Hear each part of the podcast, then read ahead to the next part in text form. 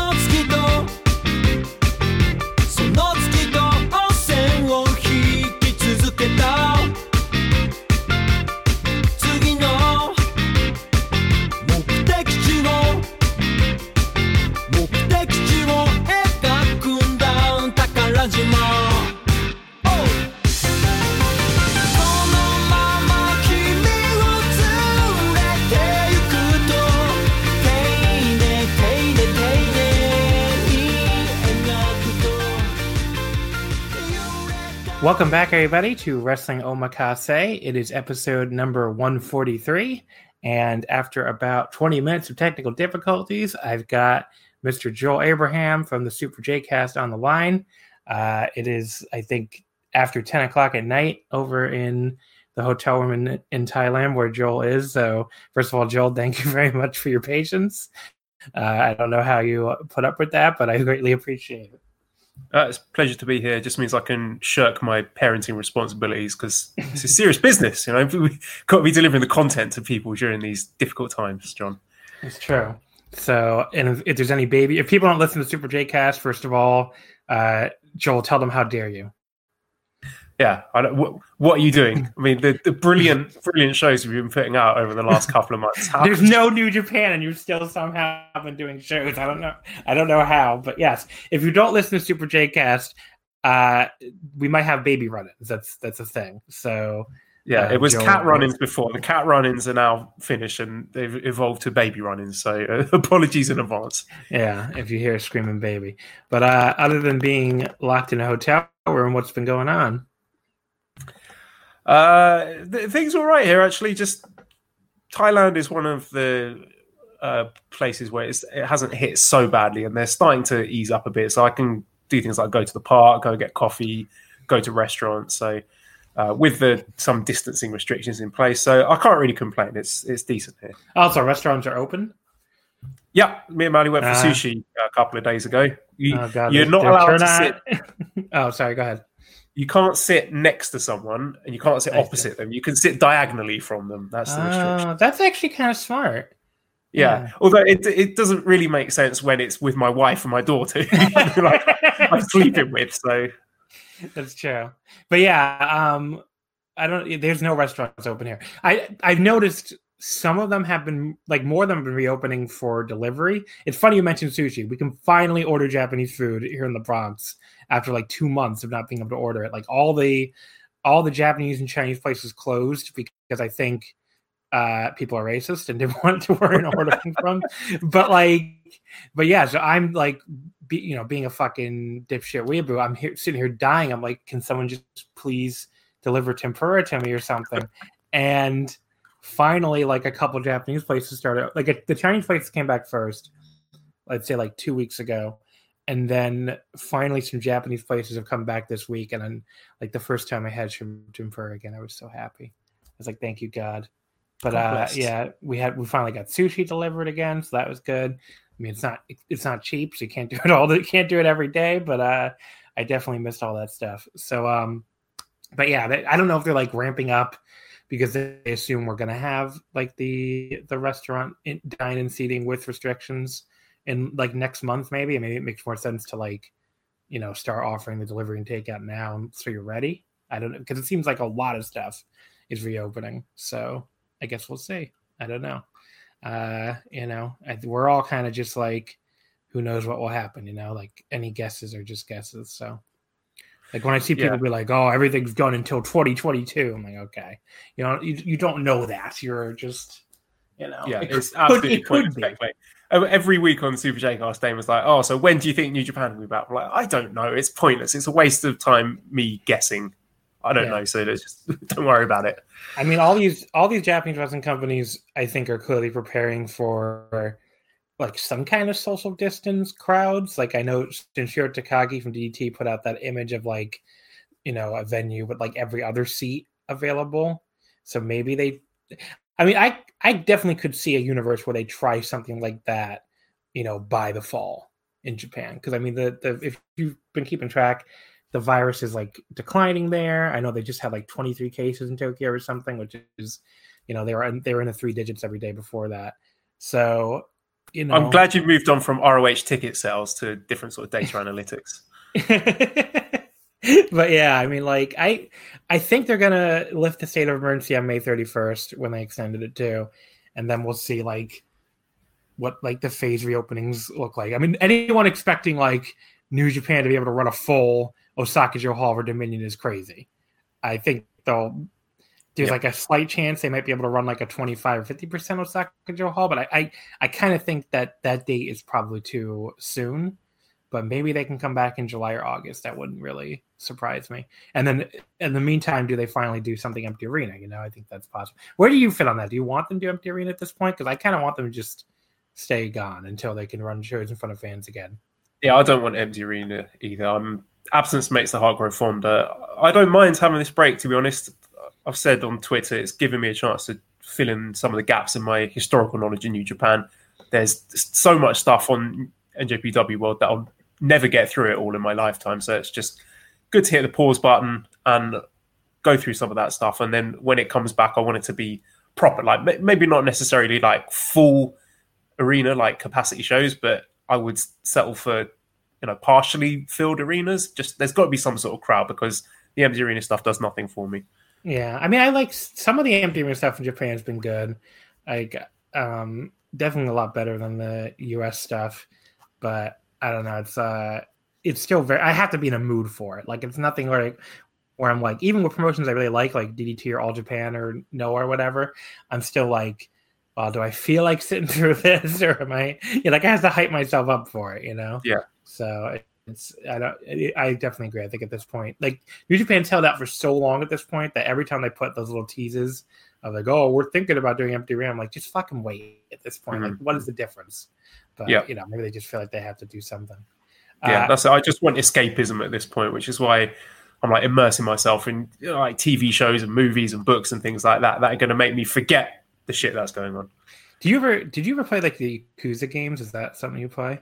I know you're a Shenmue guy. Shem, No, I never played them. People keep telling me to play them, and I would love to Yeah. play them, but unfortunately, my PS4 is in a country that I may no longer ever be allowed to go back to. So My- well, so my friend, my, my friend, I guess you're not enough of a gamer. My friend, uh, it doesn't matter what his name is. My friend who lives in, who was living in Japan and moved back to America. He had to come back here so fucking fast. He left his PS4 there, and he just went out and bought a new one. He's like, I am not waiting until this fucking pandemic is over to play video games. I'm just gonna buy a new PS4.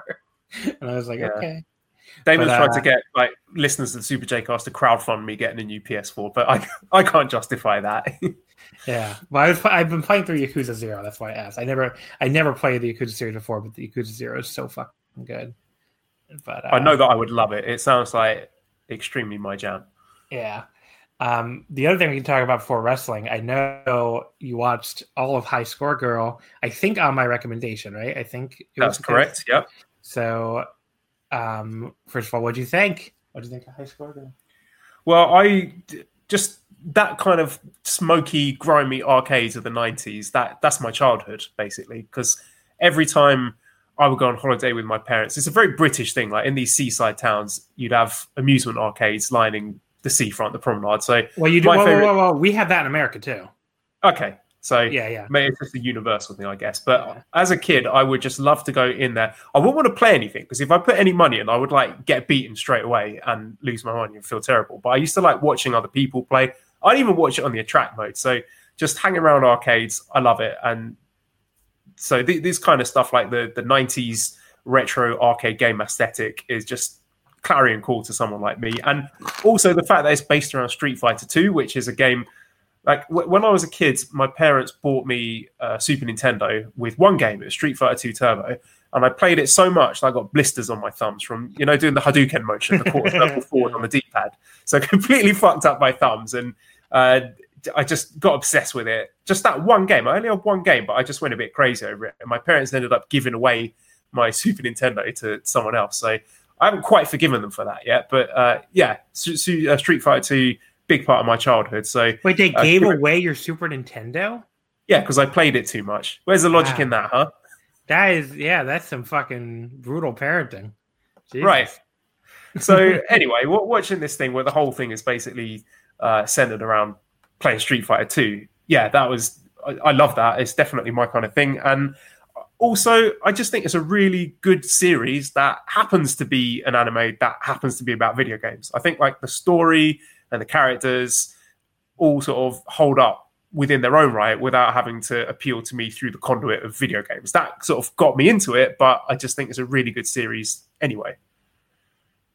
Right. And you know, like the the central romance is like really engaging anyway. And you know, I've watched it twice now because I watched it once by myself, and then like almost immediately I watched the whole thing again with Nicole when I my girlfriend when I convinced her to watch it with me and there was stuff I didn't notice the second the first time and stuff that I felt differently about the first time. Nicole really hated Hidaka. So that like almost rubbed off on me, I think, and I was watching because I liked Hidaka the first time I watched, but then like listening to Nicole complain about this girl the entire time. Wait, why? why did she hate her so much? She was like, if Hidaka was a guy, we would all fucking like talk shit about him, basically, because like, you know, th- this boy is nice to her, you know, and like he this boy is like nice to her and you know plays games with her wants to be her friend but in no time does he show any romantic interest. And he makes it clear a few times that he does not want to date this girl and she like just will not let it go and like you know tries to fucking force him by beating him in a video game and i guess i'm spoiling the whole series here but but like she's the point is she's very very persistent and, she, and Nicole's whole point, which I didn't get watching it as a, uh, I guess a, a male at birth person. Nicole, as a, I guess as a woman, was just like, you know, if a man did this to me, I would fucking like want to kill him. And she's like, I feel like we're giving her a, you know, people are giving her a pass because she's a girl. So I was like, oh, that's an interesting perspective. But uh, what's the main character's name again? Uh, uh, that's a good question because I can remember Hidaka and I can remember. Uh, yeah, I don't know what they mean. Okay, well, anyway, my, my point is going to be main character guy, whatever his name is. I hope you're searching that in the background.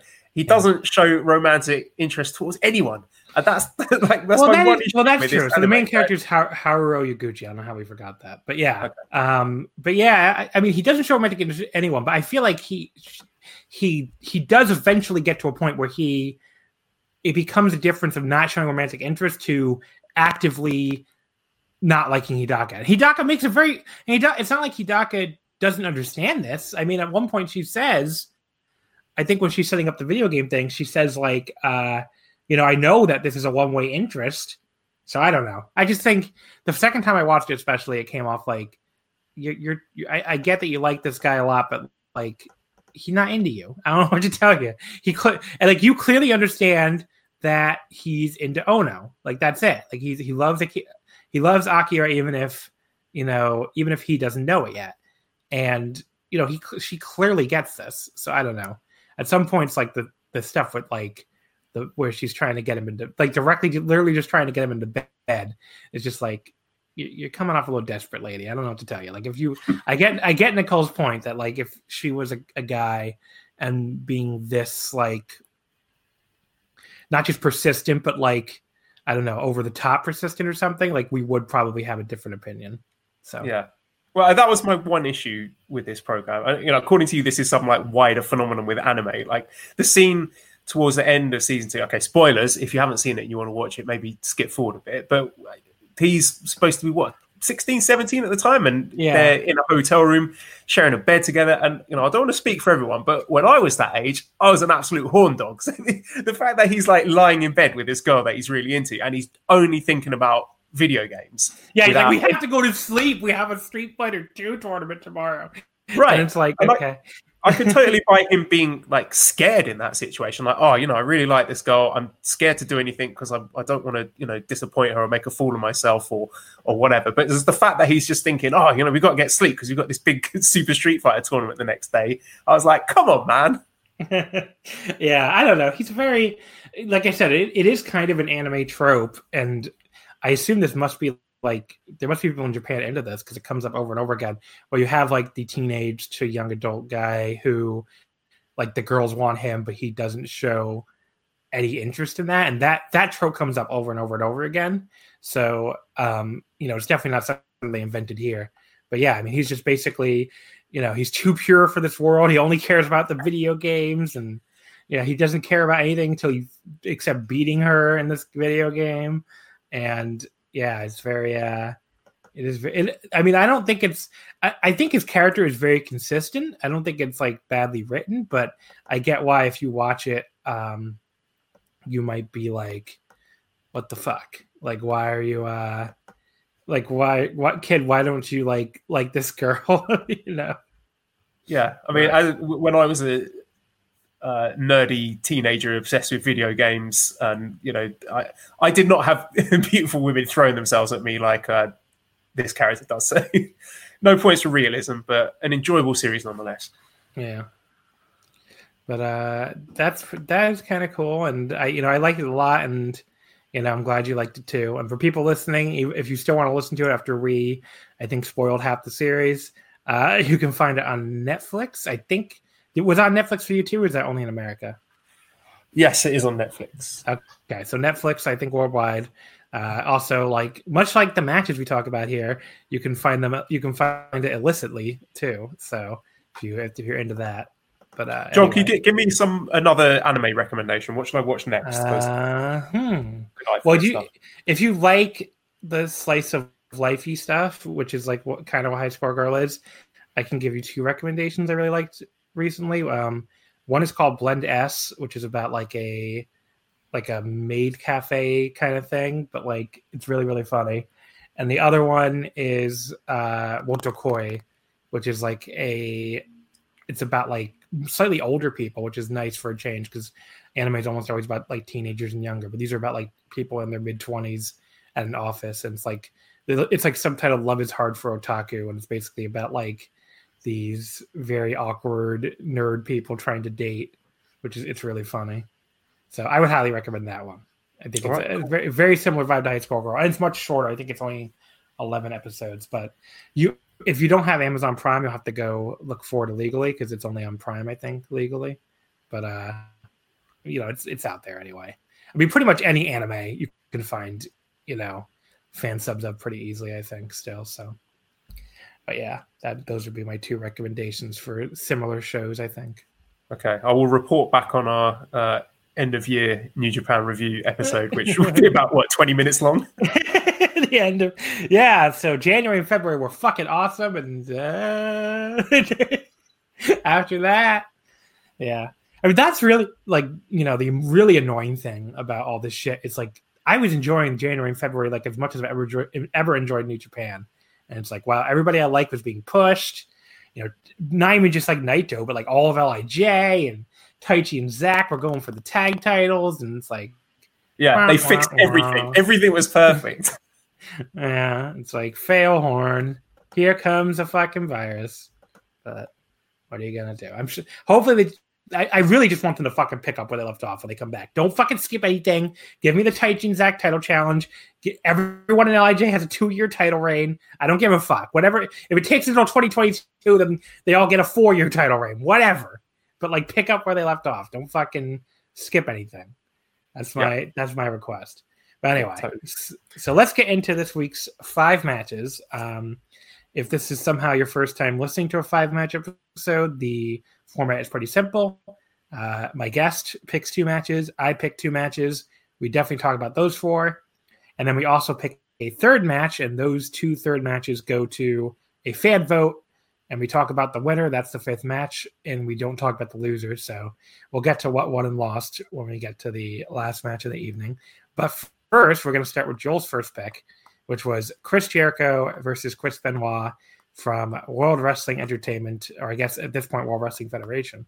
January 21st, 2001, at the Royal Rumble. Uh, this is a ladder match for the Intercontinental title. Uh, I guess, Joel, first things first, why did you pick this match? And did you pick it for me specifically, or is there like some kind of history with the match? What What's behind this choice?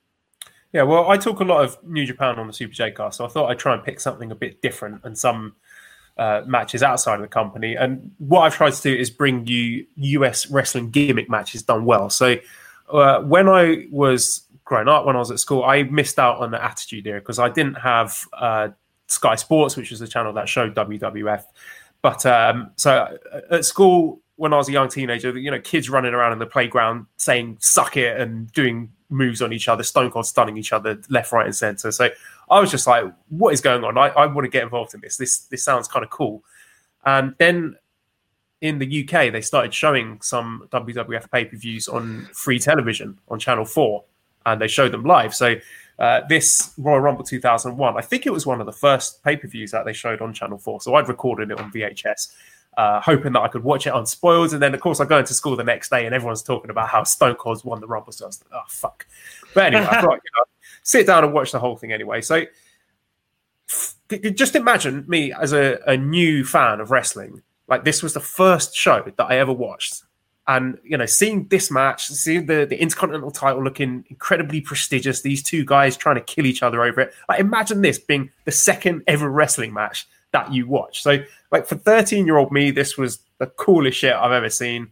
Like, how great is Jericho's entrance? And on, on, that point, it just blows my mind that 19 years later, I'll be watching him wrestle the semi main event at the Tokyo Dome in front of 30,000 people. And wow. uh, the, the, first live wrestling show I actually went to was a, a Raw show at the O2 Arena in April 2009. And Jericho was the first guy to come out then. So he's always been a fairly prominent guy throughout my wrestling fandom. Um, maybe I should just stop watching wrestling when he retires. But yeah, that's why I, I picked this match because it was the second wrestling match that I ever watched. It's yeah, that's so fun. Like one of the fun things about doing this series in general and hearing from other people is like all these points in wrestling that are just random points for me that are like you know really important to other people. Like for Jericho Benoit at this point, I'm I guess I'm exactly well not two years older than you because you were 13 when this when this was airing.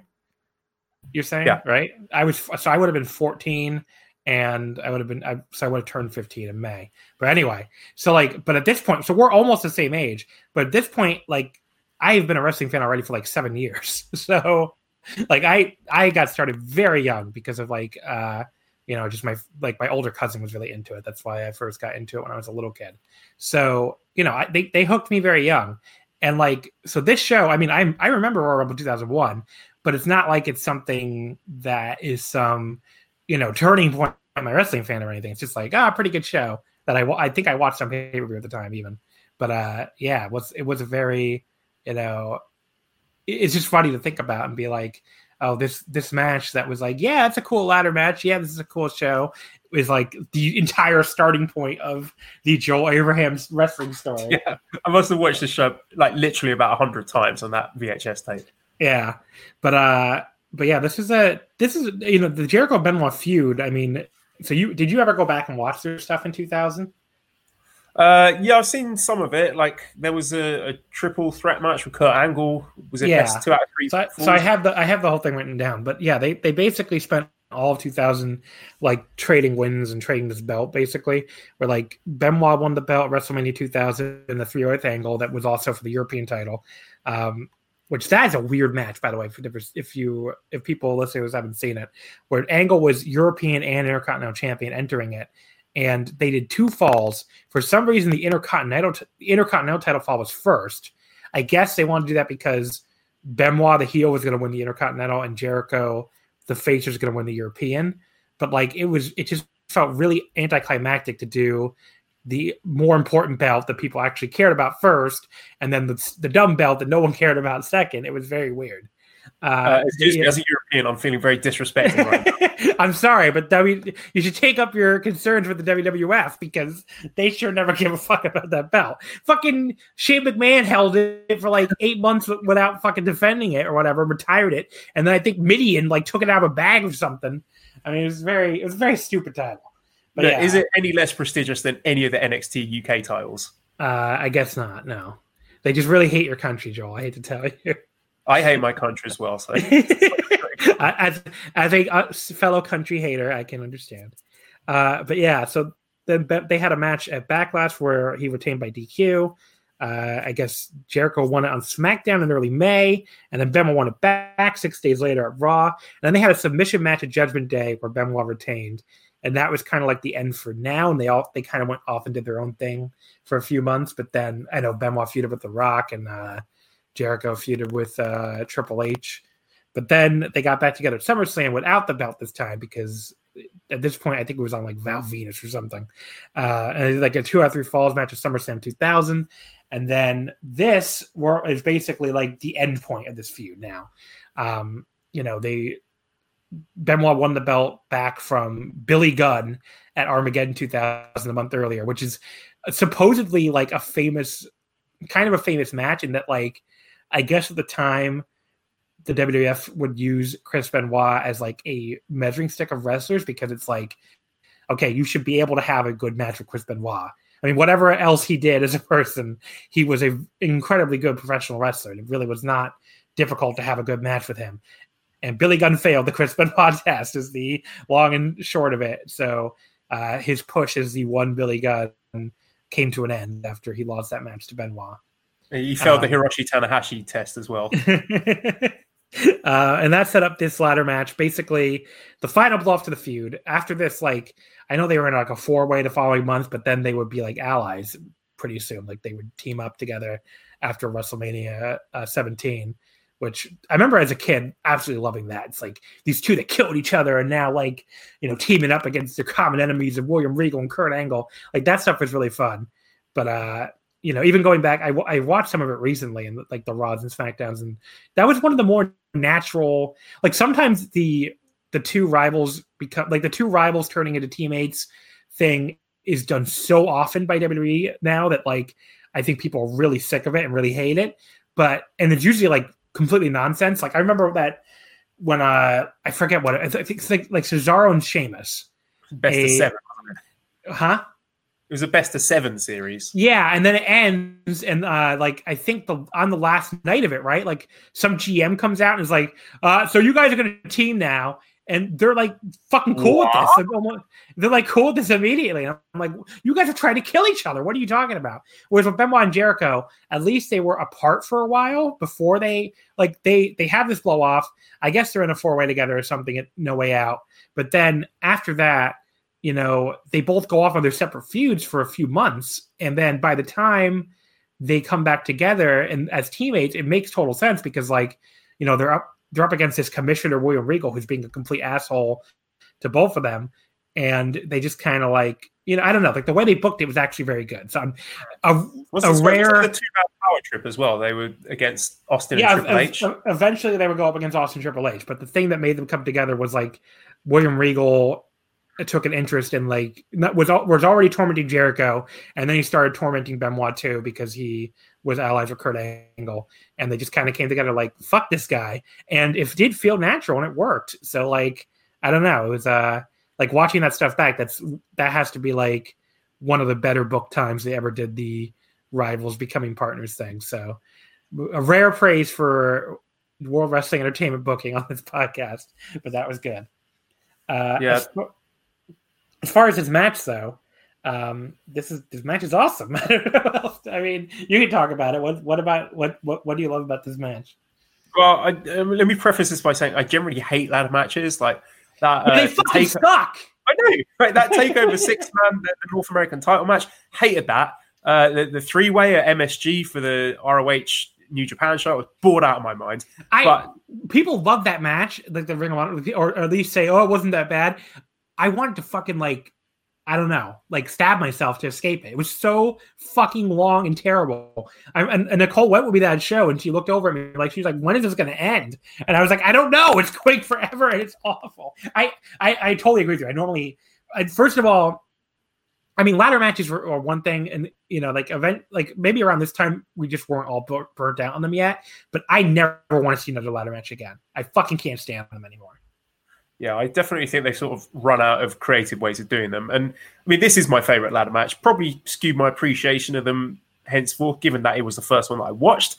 And in my opinion, it's basically flawless. Like it feels like two guys having a fight, and the ladder is a logical part of that fight rather than a, a, a series of contrived uh, ladder stunts with no connective tissue, which I think is what modern ladder matches feel like to me. Like they're they're using the the turnbuckles, the stairs, the ropes, chairs, and they'll use the ladder if it's there and it's convenient uh, and it makes sense, and it gives the whole match like an air of authenticity and also keeps you on your toes as a viewer because the ladder might get set up and then you forget about it because something else is going on, and then there'll be a big spot where the ladder comes back into play where you're like, oh shit, the ladder, I forgot about the ladder, and you know, in this match, the people were even starting to boo and, and get disgruntled the first time Benoit climbs the ladder. It was only about five minutes in. Like they actually think there's a chance he's going to win, and, and, I love that. And it's just like almost bizarre hearing a hot crowd for this company. But uh, I, I, guess we need to talk about that Tope chair shot because. Well, before we do that, I want to because I, I want to totally agree with your point.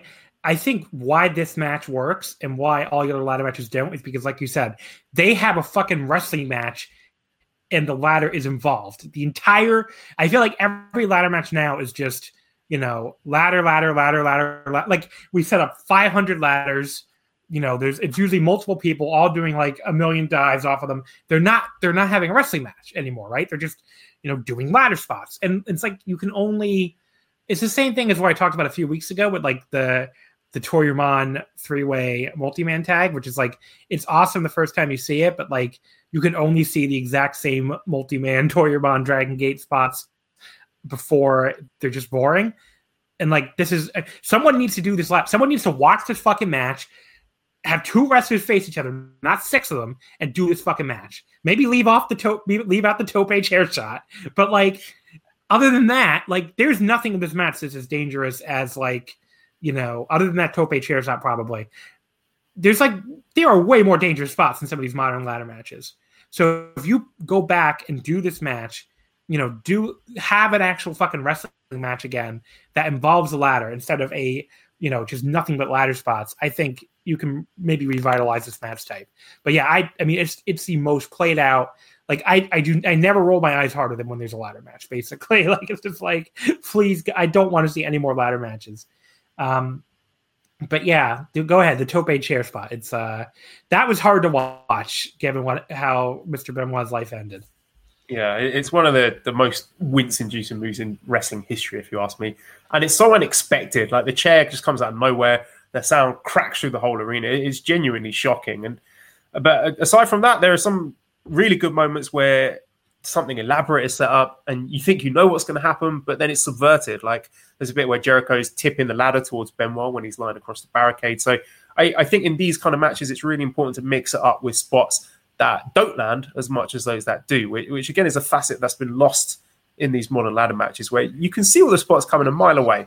And uh, again, later on in the match, there's a bit where you think it's going to be a Jericho superplex from the top of the ladder, but it turns out to be a diving headbutt spot for Benoit, which he misses too. So it, it's so good. And there's a consistent story throughout this with Benoit targeting Jericho's shoulder. And I, I think some of the best ladder matches have also been body part matches, especially when you think of the first Money in the Bank ladder match where Benoit did an amazing job selling his arm. And like everything Benoit does in this match centers around him trying to fuck up Chris Jericho's shoulder as much as he can, like rather than set up some fancy giftable ladder sculptures for someone to inevitably fall through. And there are some terrific spots in this match, but none of them feel contrived like that. They feel they feel organic. Like Benoit and Jericho happen to be having a struggle at this particular area over the ladder, which naturally leads to the ladder falling over or, or smacking them in the face in a way that doesn't ruin your suspension of disbelief. And uh, there's a bit near the end where Jericho locks in a kind of walls of Jericho, and Benoit's bent backwards over the top of the ladder, and it toes that line. But it's the kind of spot that would probably end a modern ladder match. But Benoit, he falls off, he lands next to the ladder, and it makes complete sense that he just stick up a leg and push the ladder over, even though he's just been put through the ringer. So, yeah, like I said, all these spots feel like the wrestlers thinking on their feet. They're getting desperate. Like, oh, I've got about three seconds before he gets up. I'm going to try this, even though most of the time it doesn't work. Like, Jericho trying to pin Benoit under the ladder, and then it's really satisfying when it all goes arse over tit and, and lends more drama, more uncertainty to the finish when you're wondering, you know, is Benoit going to make it back to the ring in time to stop Jericho? So everything looks real and painful uh, and nasty, the pacing spot on. It's the perfect ladder match for me. Um, so the only thing, I'm, the other, there was, I said like a spot that no one should ever recreate. There's another one. Please don't ever do a diving headbutt off the top of a ladder and miss again because that looked like it sucked too. Speaking of concussion, concussion city here. Um, but yeah, I mean, there's a lot of six spots in this match, and it's a really awesome match. The only thing that takes it down for me is the finish, which is really underwhelming. I think after all this ridiculous shit, like Jericho like pushes the ladder over, Benoit kind of like bounces on the top rope and then falls to the floor, and Jericho sets up the ladder, and Benoit, the camera like the camera just shouldn't have shown him because like you can clearly see that he's fine and that like he doesn't do it. He like weirdly does a very bad job at telling that he can't get back in the ring. Like he, yeah. he climbs up and like he like falls back down, but like he looks like he's fine. Like I don't know how to describe this for the view, for the listener at home to really explain it, but like uh, you know what I can you know what it reminds me of? Did you ever see that terrible TNA reverse battle royal? Where like they the first step of it was to get was for everyone to to get in the ring, so people had to pretend it was really hard to get in the ring when it's like you said to get in the ring. I mean, there was really no no one stopping you most of the time. That's what it reminded me of. Like Benoit clearly could get back up. He was clearly fine. He wasn't doing a good job at all. Like he should have just stayed down. He would like get up and like fall back down and get up and like like act like he was like in quicksand or something. It looked it looked really awful. And it was like the only thing in this match that looked bad. But it looked so bad that I took off like a half a star. Like it, I can't. I really hate the finish, so I went four and a half. But uh, you know, it's still a ridiculous bump fest that like, you know, is really really good. But uh, yeah, I just had to bring that up. The finish really annoys me after all the crazy shit they did. That's a good point, actually, because after the match finishes and Jericho's celebrating with the belt, this is like seconds after he's taken it down. Benoit's standing on the outsides and he's just looking a bit tired and pissed off. Like he's not selling the effects of the absolute war he's been through. He's just yeah. like, just oh, I can't believe I lost that. Yeah, I mean, they should have come with a better finish. That was that's a big critique. If they if they if it has a finish that makes more sense, it doesn't look as bad. It's probably five star match, but uh, that's pretty much. I just really really hated that finish. But there you go. Other than that, awesome match. So let's go to my first pick, which was Shinsuke Nakamura versus Hiroki Goto from New Japan on April 4th, 2010. Um, I wanted to pick some New Japan matches that I thought you may not have seen. And, you know, later on, you told me you've seen almost no Nakamura. So that worked out really well. Um, but yeah, so I thought, and plus, I just absolutely adore this match. But this is for the IWGP Heavyweight title at the New Dimension show at Korakuen Hall. Um, so Goto and Nakamura, they already had a long history at this point. Um, Goto had gone on an excursion in 2006. He had been like a junior heavyweight up until then, believe it or not. I know that seems hard to believe now, but he was a you know he was a junior in the CTU heel faction, which was like Liger, uh, Gedo, Jado, um, we, so we spoke about this on the Super J cast that most Japanese wrestlers lose weight when they're in Mexico because of the food, but he just oh, like yeah, that's true. back as a heavyweight. Yeah, that's right. And he so he stopped in TNA and then did an extended time in Mexico, like you said. Uh, he returned to New Japan in 2007. He joined up with uh, Shinsuke Nakamura's Rise unit, which was an acronym for Real International Super Elite. It was basically the new unit that formed out of Black, which had been uh, Masahiro Chono's unit with, with uh, the Nakamura was in, along with like Milano and Giant Bernard and a bunch of people that were in it. And they they were the heel unit, I guess. I don't I don't remember exactly when GBH started, because whenever GBH started, they took over the mantle as a real heel unit. So, you know, Black and then Rise were sort of like in the same spot that LIJ is in now, and that Chaos was in for a while, where like they're not heels because they every time they fight they fight the real heels of GBH's. They were the baby faces, but they were still more heelish than the the main army. You know, so that was Rise's position in 2007. Um, but yeah, so they that so that would kind of like at, at, the same time they were in this unit together though they already had like a little you know rivalry brewing where they they went you know Goto beat Nakamura in the 2008 G1 which was you know kind of a big upset at the time and then he would go on to win that G1 um, you know, that was even a really, really shocking G1 win at the time. And, you know, he would go on to lose his IWGP title shot against Keiji Muto, uh, which happened at an All Japan show a month later for some reason. One of the weirdest uh, G1 title shots, I guess. But then Goto followed that up. He bought he beat Nakamura again in the March in the uh, the 2009 New Japan Cup in March, um, and that, that was the second round, and he'd go on to win that too. And then, of course, he'd lose his IWGP title shot against Tanahashi. Um, a month after that, in 2009, Nakamura turned heel uh, in that match with Togi Makabe. You know, it's kind of a famous match where Toru Yano turns on Makabe, and you know, Yano, of course, been in GBH, and they they were like the the most violent players. And then, you know, eventually all of GBH sided with Nakamura, except for, of course, Tomoaki Honma. And that's why, if you're ever wondering why GBH is two people all this time, Makabe and Honma, that's why. Um, but yeah, so they were going, they would form Chaos, which is, you know, which was the top heel stable in New Japan for many years before they, you know, before they their their feud with Suzuki-gun. after that that formed kind of turned them into that like true neutral unit and then they were you know the baby faces against Suzuki-gun and Bullet Club and then eventually they were just baby faces completely and now they're just you know they basically don't exist. I mean they are they're they team with the main army so often there's really no reason for them to exist. But there you go. Um so Rise came to like a quiet end and Goto rejoined the Seki-gun and this basically turned Nakamura and Goto from like friendly rivals into far more bitter rivals, and that's kind of how they would stay for the rest of Nakamura's New Japan career. And then he beat Goto finally in the 2009 G1, uh, where he would go on to lose in the finals to Makabe. But then he beat Makabe in late 2009 to win the vacant IWGP Heavyweight title after uh, Tanahashi he fractured his eye socket is what happened. So that sounds brutal, but thankfully he was able to come back from that. So all that leads us to here. Uh, Goto wins the New Japan Cup for the second straight year in March 2010, and he beat he beat Togi Makabe actually in the finals. So you can see these people, these dudes were all like kind of in the mix at this point. And you know, this title shot against Nakamura Korakuen was his big reward. This is already his fourth shot at the title. So it's 2010. He's already have there's already going to be his fourth failed title title challenge. Uh, we I mentioned the ones he got for winning the last New Japan Cup in the G1.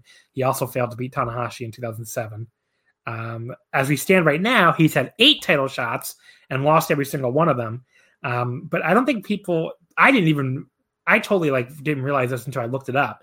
He hasn't challenged for the IWGP Heavyweight title since he lost to Okada at New Beginning in Osaka in 2016. So it's been four plus years. It's kind of crazy.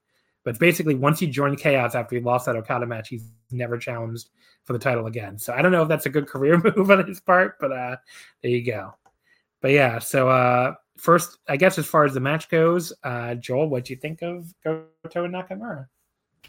All right, first of all, I give a shout out to my friend Manabu, who's been filling in with a lot of the historical stuff, a lot of the stuff you've mentioned there, and also I think it's worth mentioning that it's kind of unusual to have an IWGP title match at Korakuen, and it's only happened eight times and changed yeah. hands once.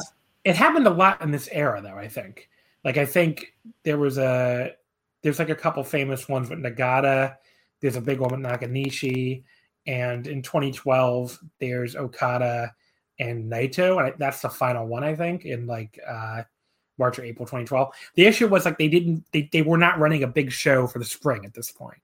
So I think Invasion Attack started in 2013. So like Invasion Attack basically replaced this weird spring Korakuen where they would have a title match. So yeah, well, I mean, back to the match. I I liked it. I thought it was good, but I've got two problems with it. Right, the first problem we've got here is that this is pre-excursion Nakamura. So he comes out to subconscious with the normal hair and the normal outfit, and he's walking normally. You're like, oh, is is this Nakamura? And you know, most of us know his backstory. Like he that he entered New Japan in 2002 with uh, same class as Taguchi Yoshitatsu. He didn't go through the the traditional young lion phase, training MMA, so maybe not as well rounded as other wrestlers. Some would say that he was pushed too much too soon. But he does in this match have his really cool arsenal knee based attacks, which uh, I believe he picked up after his first fight, his MMA fight with Alexei Ignashov when he was knocked out. He, he, tried to shoot in for a takedown and got kneed in the face, which he actually does in this match to Goto, which I thought was pretty cool. And I think he debuted the Bomaye in the, the, G1 against Sugiura. So he's got all his kicks and his knees, and that's really good. And like 90% of this match is Nakamura kicking and kneeing Goto. Uh, Goto with his nice purple knickers. But that brings me on to the second issue here, which is Hiroki Goto himself, because uh, Damon and I talked about his title match with Tanahashi at Sumo Hall in 2007 last week, which is arguably his best match. And I think in that match, Goto shows the most diverse moveset there, at least. But watching this match, like back to back with the 2007 Tanahashi match, it, it looks like Goto's actively regressed. Like his moves are less interesting. He's showing less passion. There's no real levels to the performance. Maybe it's not his fault because if you look at his recent career history at this point, we had uh, that Nakamura Goto against Misawa Sugiura match at the Dome Wrestle Kingdom 3. So at that time, Goto's still protected. Then he lost to Sugiura at Dominion. And I, I hear New Japan fans were really disappointed at that one. And then he lost to Sugiura again at the G1 in Sumo Hall. And after that, in 2010, January 4, Tokyo Dome Wrestle Kingdom 4, he lost to Sugiura again. So at that point, his credibility is kind of in the toilet. And those three failed title shots up to the point that you mentioned. And he does have his consecutive New Japan Cups. We'll give him that. But absolutely nobody thought that he would beat Nakamura in this match from, from what I gathered. And I can see that in his eyes here, John. Like his spirit has already been crushed. He's settled in his role. Still, the crowd's still really behind him though, which is kind of kind of interesting. Like you'd think after all that the crowd would not care, but they were like really into him and they wanted him like they were rooting him on pretty passionately.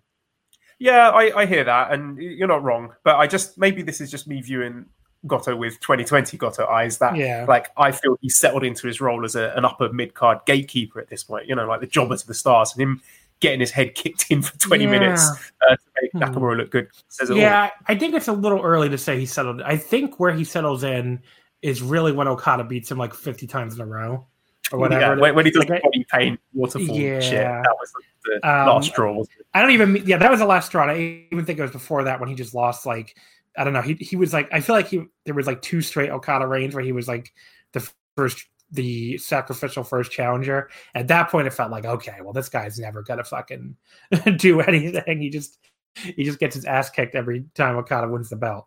But yeah, um, you know, at this point, I feel like he still had like there was still hope there, even though like you went over some of the the booking issues with him. But like the crowd was still really behind him here, and you know, I thought I I guess we maybe we view him getting his ass kicked differently, but like he the fact that he takes such a beating from Nakamura and then like still fires back up for every time and just keeps coming back, I thought was like one of the things that makes the match really awesome. And you know, the crowd being super behind him as you know he keeps he keeps fucking taking these knees and these you know Nakamura is like destroying him with these knees and these kicks, but Goto like you know like just fires up with these really hard lariats and there's like a great moment where like er, even really early on where like he really has enough of Shinsuke's shit after Shinsuke like steps on his face and you know like was pushing him to the ropes of the headlock. He just drops him on his head with this backdrop, and you know the crowd like roars.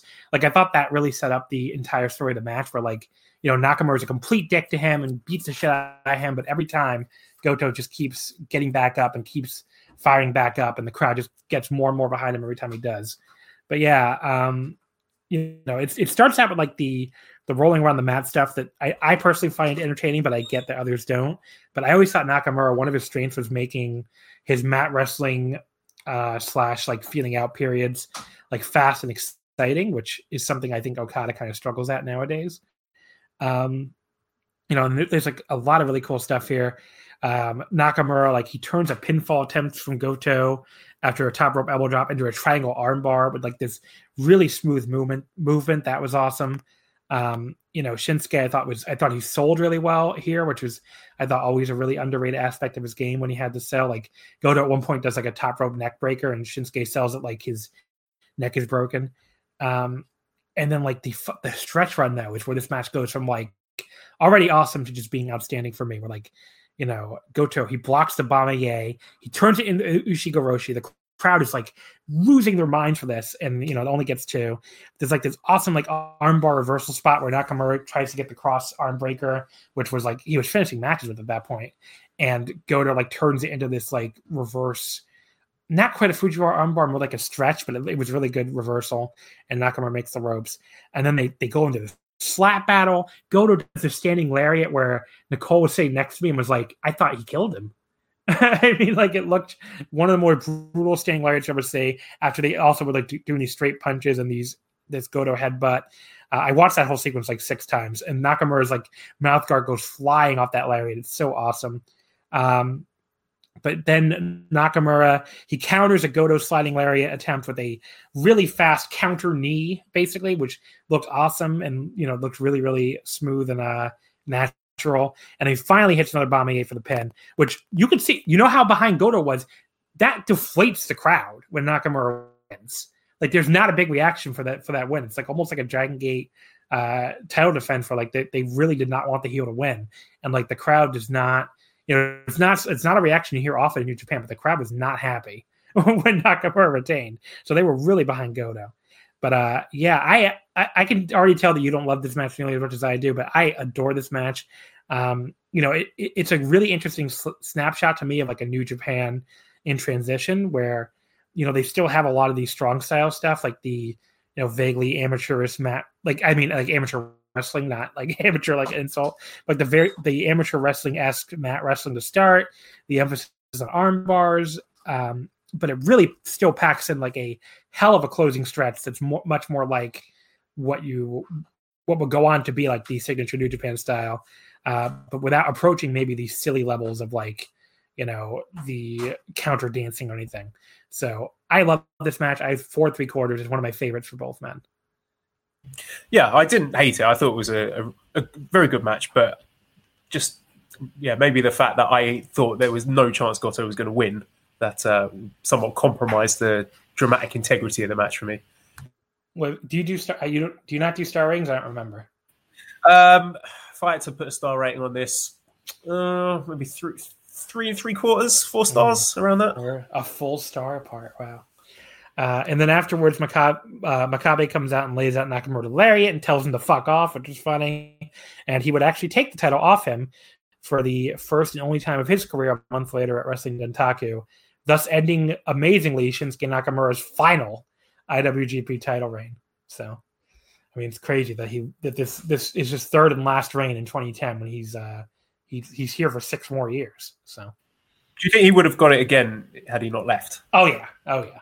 Eventually, I think. I, I think they were setting it up, but we'll talk about that when we get to the second, the other Nakamura match because there's there's interesting stuff there. I think. Uh, okay, so your second pick Aztec Warfare 2, Lucha Underground, December 12th, 2015, from their second season. Uh, this is where I can tell you I've never seen a single second of Lucha Underground before. I never watched the program at all. This is my first exposure to, to Lucha Underground. Um, all I can do is tell you the match participants. So let me do that really quickly. There's a lot. Uh, it's Fenix, who's the it's for the Lucha Underground title. He's the champion. So it's Fenix, Rey Mysterio Jr., Joey Ryan, Jack Evans, Chavo Guerrero Jr., Johnny Mundo, Mil Muertes, Texano. I'm mispronouncing all these, I'm sure. Prince Puma, Drago, Cage, who's Brian Cage, Aerostar, Marty Martinez, King Cuerno, PJ Black, Argenis, the Mac, Willie Mac, Dragon Azteca Jr., Taya Valkyrie, uh, the monster Matanza Cueto, we'll get to who that is later, and Mascarita Sagrada. So, uh, I guess Joel, like, tee this up for me. Why'd you pick it? And uh, then I'll tell you what I think of it, I guess. Yeah, I mean, it might surprise you to learn that I was a big Lucha Underground fan back in the day. I, I, lost interest around season three, but I thought for the first two seasons it was tremendous fun. I like the the intimate, grimy aesthetic, and it's got those campy, tongue in cheek, like Rob Rod backstage vignettes, and what I thought was some pretty great wrestling. It's kind of like what things like the Boneyard match thinks it is, but it isn't.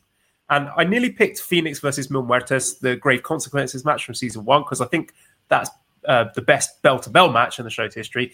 But I couldn't resist Aztec Warfare because I'm a huge fan of Rumble style matches anyway. I absolutely love this match at the time. And I also think it's interesting to look at from a like where are they now perspective to see uh, this this weird mix of wrestlers from all different promotions now and, and see how the landscape of US wrestling's changed over the last four to five years. Okay, so here's where I'm gonna I'm gonna disappoint you, Joel. I I did not like this at all. just, it was like something about being dropped into this promotion, I guess, right in the middle of it, and not having any idea what was going on. It just it didn't work for me at all. I guess it was a standalone match. Like, you know, there was some cool flippy shit, which is cool and stuff, but like it it felt like it went on forever, and I don't know. Just it, I I like we'll get to like the the individual parts, but like as far as the thing as a whole, um you know it just mostly it, it, was it dragged for me. I don't know it just was very like i was like who are these people? What is going on? Why is joey ryan handcuffing himself?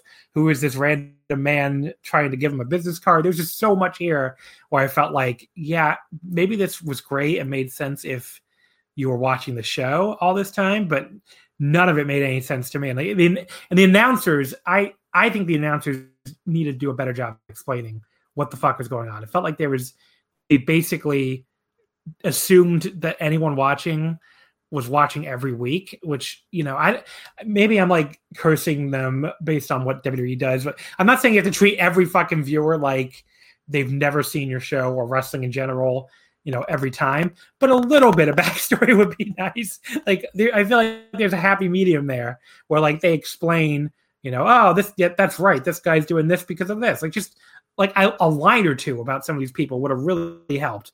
Where it just felt like, you know, okay, here's another person uh, I don't know what their deal is, but sure. Uh, why is this person doing this? I don't understand. It was very like, so that there, there was a level to it that I just felt like, okay, I can't really enjoy this on the same level. I'm sure Joel enjoyed this because I had no clue what's going on. But um, you know, like I said, there were still some impressive looking spots and stuff.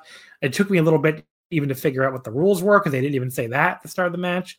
Um, you know, they did, but I figured out that it was just pinfalls and not over the top rope for a Rumble. Um, but yeah, that's my general feeling on it. It's not. It wasn't a super enjoyable watch. Yeah, that's a fair criticism. I mean, I obviously enjoyed this because I was watching the product at the time and know all the little storylines going into this. So, uh, well, let's do the deep dive. Then. I mean, first of all, Melissa Santos.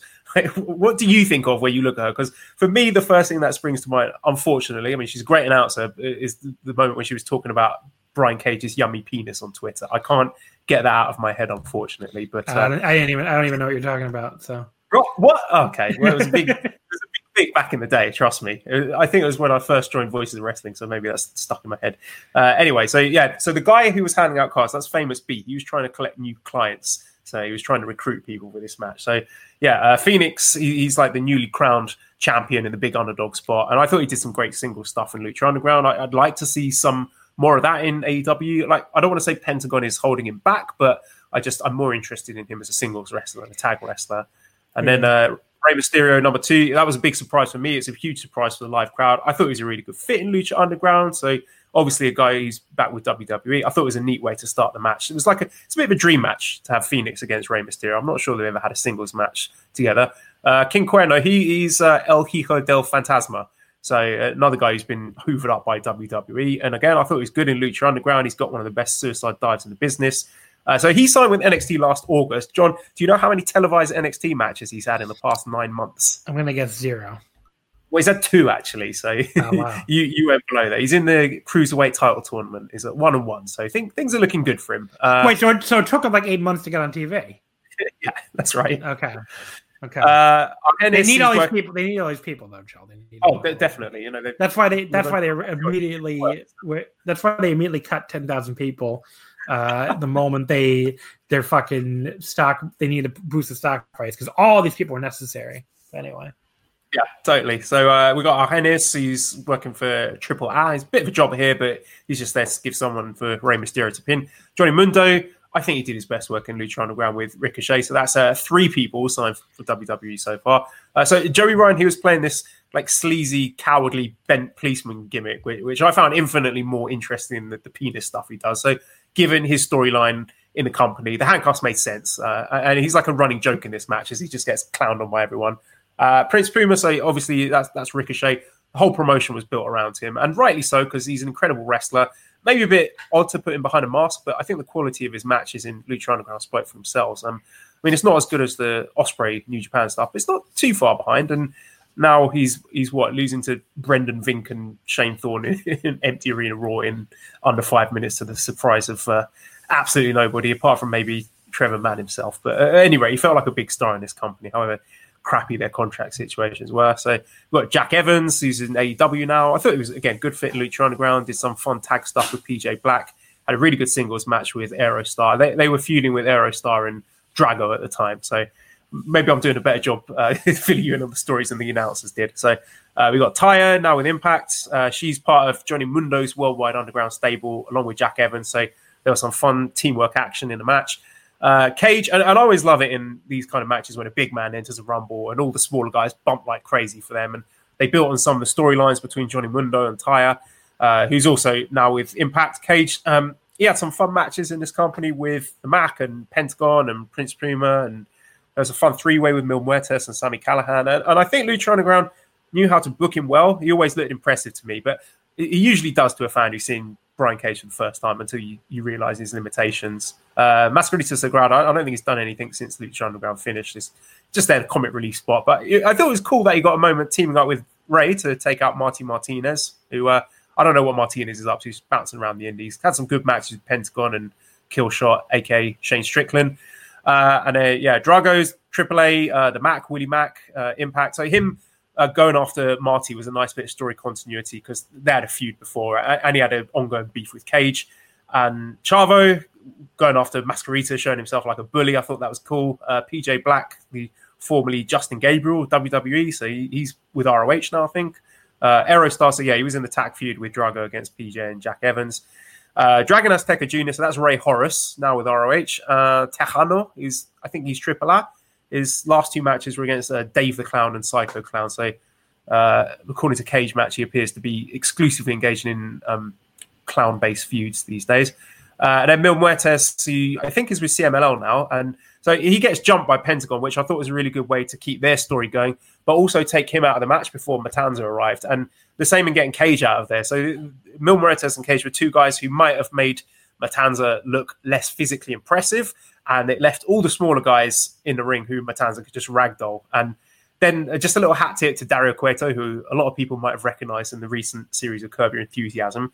And then, yeah, for the favorite, my favorite moment of this match is the 21st entrant, Matanza Cueto, uh, also known as Jeff Cobb. I, and, and this is kind of like this year's WWE Royal Rumble, but in reverse. And you know, it's an interesting choice to have a guy in his first match in the promotion win the world title. But I thought Lucha Underground executed it so well in this, you know, weird comic book world they've got where Matanza, he, he was debuting after months, like literally months of sinister build up as this number one, uh, plus one entrant. And it was like a previously fast paced match, just like crashes into a brick wall, but in a good way. And he's just laying out everyone with his whole move set. And yeah, like quite a, a gutsy booking decision, but I thought it really worked. And the eliminations were laid out in a neat way too. So, like, first of all, he pins Fenix, who is the champion first to show what threat he is, and he, he no sells the max finisher. And Aerostar's flippy stuff, he just swats aside. Tejano goes after him with a rope. The rope does nothing, and he's strong enough to break the, the metal Joey Ryan's handcuffs. And after all that, he's still able to take out a top prospect like Dragon Azteca.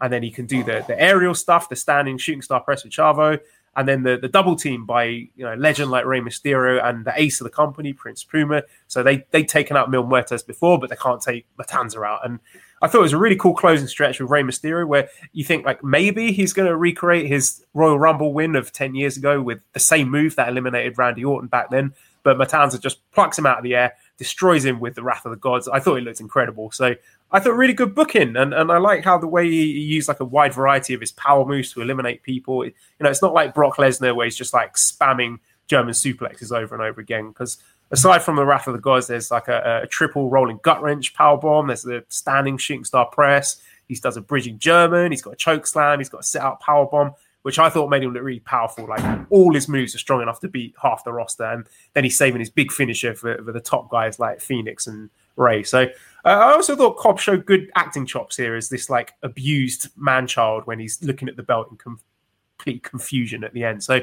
uh, yeah, I, I picked this because I just thought it was a tight, cohesive, well put battle royal that continued old feuds uh, uh, and started up a few new ones. It got Jeff Cobb over as like a literal monster and made me excited to see what would happen next in the show. Like lots of little touches to, to add to these storylines, and it's exactly what I want to this kind of match. But uh, I appreciate that uh, for someone who doesn't follow the product, it, it was a bit confusing.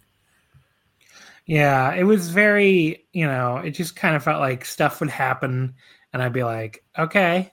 like like at one point when Johnny Mundo comes in and breaks that cinder block over Cage's head, I'm like, uh, was he eliminated? Is he still in the match? Is he just coming back out? Why is he attacking this man with a cinder block?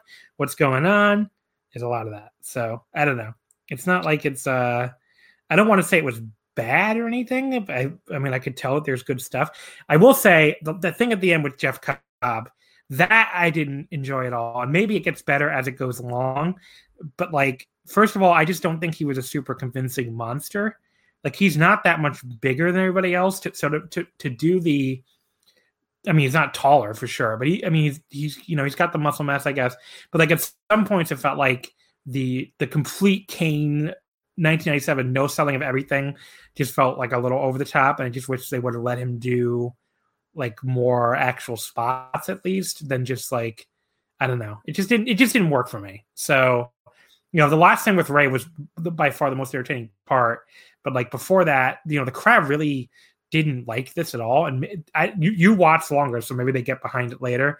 But like they seemed like they were really annoyed by you know the the Cobb monster push and not in a good way. Like they were just like had that like lightly booing slash like you know silence reaction that like WWE gets a lot nowadays. So that just felt like it went on. It felt like it went on forever, and it just didn't really. It like that dragged even more than the rest of the match for me. It just felt like, you know, I want this to be over already. so I don't know. You know, maybe it is better later on, but it just didn't. It didn't work here for me just watching it. Yeah, fair enough. I mean, uh, maybe, maybe, I should have picked the grave consequences one, but uh, it was fun for me at least to go back and watch this. So hope you can take some consolation from that. Yeah. Uh, but yeah, so uh, I guess that's pretty much it then. You know, and it, it didn't. It definitely didn't make me want to check out more Lucha Underground, but uh, you know, it, it, there was some cool stuff here, I guess. Uh, so let's go to my second pick, which was Isami Kodaka versus Masa Takanashi from DDT on January 30th, 2016. Uh, it's for the KOD Openweight title from the 2016 Sweet Dreams event. Um, first of all, I picked this because I I would have never in a million years assumed you watched this match. I'm assuming you did not watch it, right? Uh, no, I've seen very little DDT. That's what I figured. So I thought this was a very good example of a. I mean, it's a match again that I adore. So if you hate it, I'm going to be very upset. But it's like a great example to me of like a Japanese wrestling match that is very different from what you get from New Japan, obviously. Um, and I'll talk about the reasons why I really liked it as we go along. But it's very, it's a very indie match. First of all, like they they both look, both guys look indie. I mean, I'm definitely not going to deny that they both have a very indie look. Um, there are spots in the match that really aren't the smoothest and aren't not the most polished, which you know is is the one flaw of the match and the one reason why I couldn't go like a full five on it. But the match has like this kind of technical wrestling at like kind of like um you know with the cradles and the you know all that kind of stuff that you're not going to get really in, in, a New Japan style match very often, and you know it builds in a way that's really interesting. I think like like okay when people talk about callback spots now, I feel like you know, it's become a parody basically because that fucking that Gargano. I, I immediately think of that Gargano Ciampa feud where it's like, oh, every every match features callbacks to the last match. Like just referencing a past match does not make a match good, and you know, especially when those matches are fucking, you know, brutally terrible shit like some of those Gargano Ciampa matches are. But what what I what I really like and what I think really elevates a match you know, you, I don't think you need to call back, you know, 50 matches of your past and, you know, make the viewer have to go back and watch, you know, three prior matches for this match to hit you on the same level. But I really love when matches build within the match, when spots in the match lead to another spot later in the match, and it has that internal logic. And this is the best example of that to me. Like this match, stuff happens early in the match that leads directly to stuff late in the match and like counters late in the match. And you know stuff pays off in a really really entertaining way in a really interesting way. So that like i like the internal logic of a match the stuff building and calling back you know earlier spots in a match. Like that's what i really love. As far as callbacks of past matches i mean that's great but like i think that's become a very overrated uh aspect of wrestling nowadays um I guess before I ask you for your opinions on the match, I'll give a little bit of background. So Isami Kodaka is a really interesting guy. He started out with, uh, if people aren't aware of him, he started out with Taka Michinoku's Kaientai Dojo in 2002. Um, he very quickly went freelance in 2004. He ended up in the DDT system in 2005 and with their offshoot Pro Wrestling Union. Uh, and, you know, he would go on to form Basara in 2015 after Union closed. It's kind of like their direct successor. Uh, they even used the same top title, the Union Max title. Um, at the same time, he also started with Big Big Japan 2007, uh, where he's active to this day. Now he is one of the most varied wrestlers I think in Japanese wrestling because he does singles regular matches like this. he does singles death matches, which uh, you know you can see them. You know, he's held the Big Japan Death Match Heavyweight title multiple times, including just this past just in 2019. And then he also has a really famous tag team with uh, another indie guy, Yuko Miyamoto, from the even smaller 666 promotion. And they've they've wrestled both death and regular tag matches. So, you know, he if you look at because of all the stuff that he does, if you go look at Isami Kodaka's like title history page on Cage Match, there's like 30 titles or something. Like he's held almost like so many belts, uh, so many different titles. Uh, he, he went back and won the Kaientai Dojo top title. Uh, he's the current All Asia Tag Champions with Yuko Miyamoto right now in All Japan. He's held all sorts of other tag titles with Miyamoto and other singles titles. And at this point, this is his only reign with D- with DDT's top title. And this reign was kind of like almost to advertise Basara, I guess, because the Basara sub brand was just about to start or just starting. I think their first show was actually January 2016. It was called Raising an Army. But yeah, Basara would go on to break off from DDT, and now as of this year is like a totally separate promotion. But yeah, um, at this point they were starting out as a DDT sub brand. Um, so he won the title from Yukio Sakaguchi in November 2015, um, which was his you know only title, only his first title and his only KOD openweight title. Uh, the guy he's facing here, Masa Takanashi, is just like a DDT lifer. He started around the exact same time as Isami started. He started in 2003. Uh, he very briefly held the KOD title in 2012. He beat Sanshiro Takagi in April, but he lost it a month later to Yuji Hino. Uh, and this was his first title shot in about two years since he had come up short against Harashima in 2014. Um, and that I this is a really good clash of styles because both wrestlers are like, you know, these technical slash like almost like trickster wrestlers, especially Masa. Uh, you'll see like his you, Masa's like almost like an Eddie Guerrero type where he uses these underhanded tactics um, but he's still beloved basically. So you know, well, I'll, I'll call him out as we go along the match of some of the underhanded tactics he uses here to try to win. But that's just that's generally his thing. But they're both very uh, proficient on the mat, and they both have a lot of different counters. And you know, Masa loves flash pins as you'll see throughout the match. So, with all that set up, Joel, what did you think of this match? Uh, got honest, when I saw Kodaka's name, I thought it was going to be a death match. But uh, yeah, I mean, this is it's DDT in a nutshell for me because I liked it. It's a good match. Two talented guys. The work is crisp. There's some really creative spots, like cool moves I haven't seen before.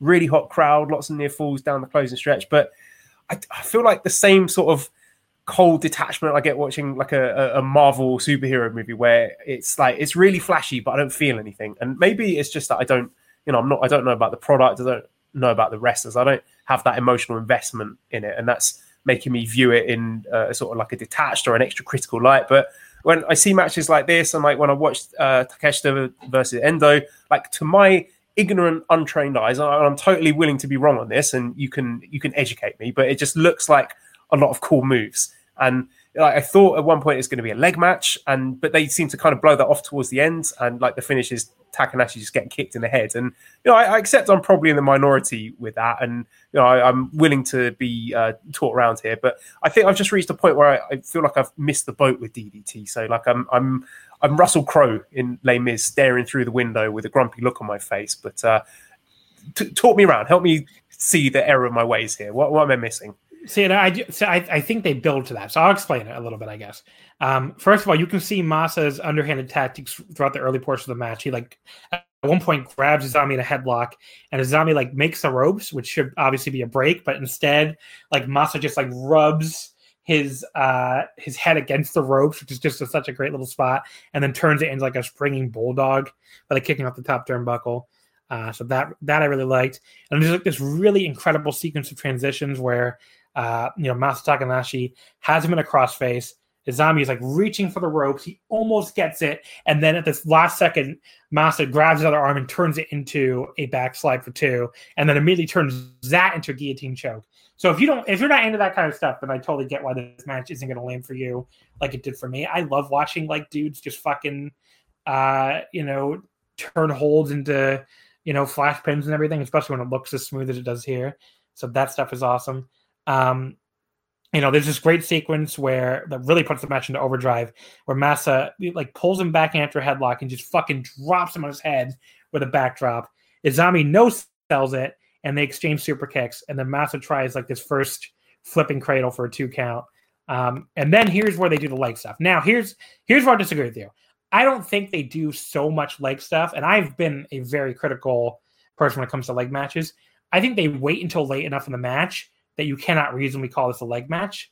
Like I think the leg stuff it it builds towards the finish, and you know it makes I think it all makes sense for what they do. But I don't think this is a leg match. Like they wait so long to do it that I don't think you can call it a leg match. Um, but it starts with like the the really crazy dragon screw in the corner that Masa sells like death, and that sets up the big leg hold and ankle lock sequence.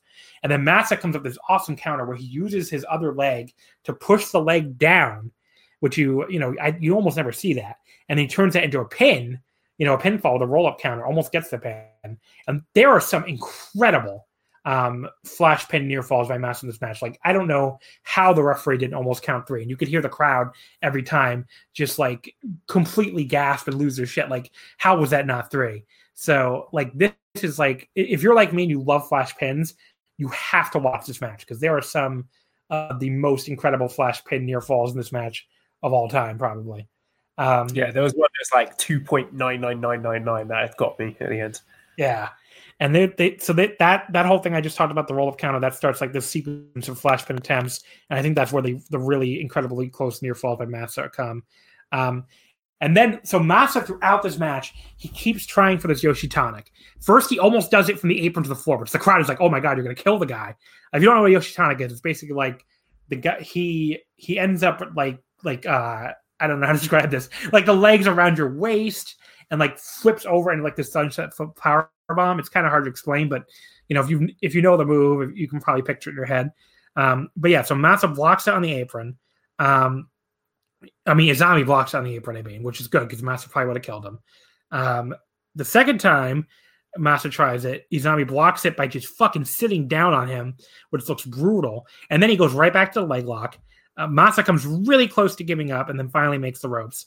Then Masa tries the Yoshitonic for a third time, this time off the top rope. Isami blocks it again, so Masa turns it into a Masa like is ready for the for him to block it this time, and he turns it into a sunset flip.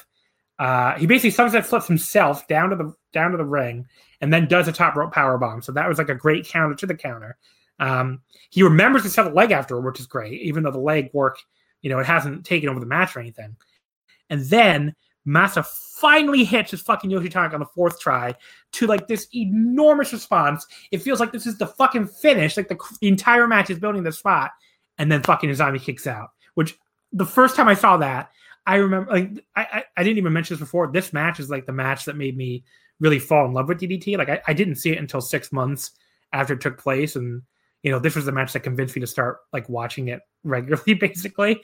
And like I remember the first time Masa, the first time I watched this, and you know, Masa finally hits that Yoshi tonic. My fucking heart was in my throat, like, oh my god, this is this is it. Like he wins with this, right? Because it builds the entire time. And when Isami just kicks out, I'm like, this is fucking incredible. Like they completely they build this spot, you know, throughout the match. They make you think that it's going to be the finish, and then it's just not the finish. So it's per like it's done perfectly. Um, but yeah, and then there's like so much greatness in the final stretch with him playing off the earlier moves that are now countered. Um, you know, Masa, he basically it, when Isami goes for the leg trap again, the way he just he kept getting the leg hold, Masa sits down to block it. Uh, he turns into yet another cradle for another near fall. Isami finally realizes the submissions are not going to work. He can't get this man to tap out. So that's where he finally switches gears. He hits his two top rope knee drops, which is like one of his finishers, off the top rope. And then finally, he escapes a few more counter attempts by Masa. He hits these repeated super kicks to a kneeling Masa, and that gets the pin. So this is where I disagree with you on the finish. I don't think they just blew off the leg stuff. I think the they they told the story where like the leg stuff was not going to work, where he just wasn't able to get the whole back end the way he wanted, and you know Masa at this point was ready to counter and just was always able to escape at the end. So Isami basically had to give up on it and just was like, well, if you're not going to fucking tap out, then I'm going to fucking just kill you.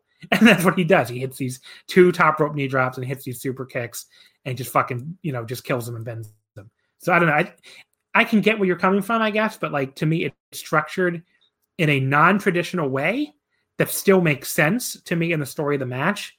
And the fact that they they play at your expectations, they make you think Masa hitting this fourth Yoshitonic is going to be the pin. They make you think Isami going back to this leg lock is going to be the finish, but then they completely take it away from you and like, well, that stuff didn't work, so now Isami just has to kill him. I thought that was perfect. So I I absolutely adore this match. The only reason why I can't go the full five is because, um, you know, there are there's some stuff early on that's like kind of sloppy, so and a little awkward.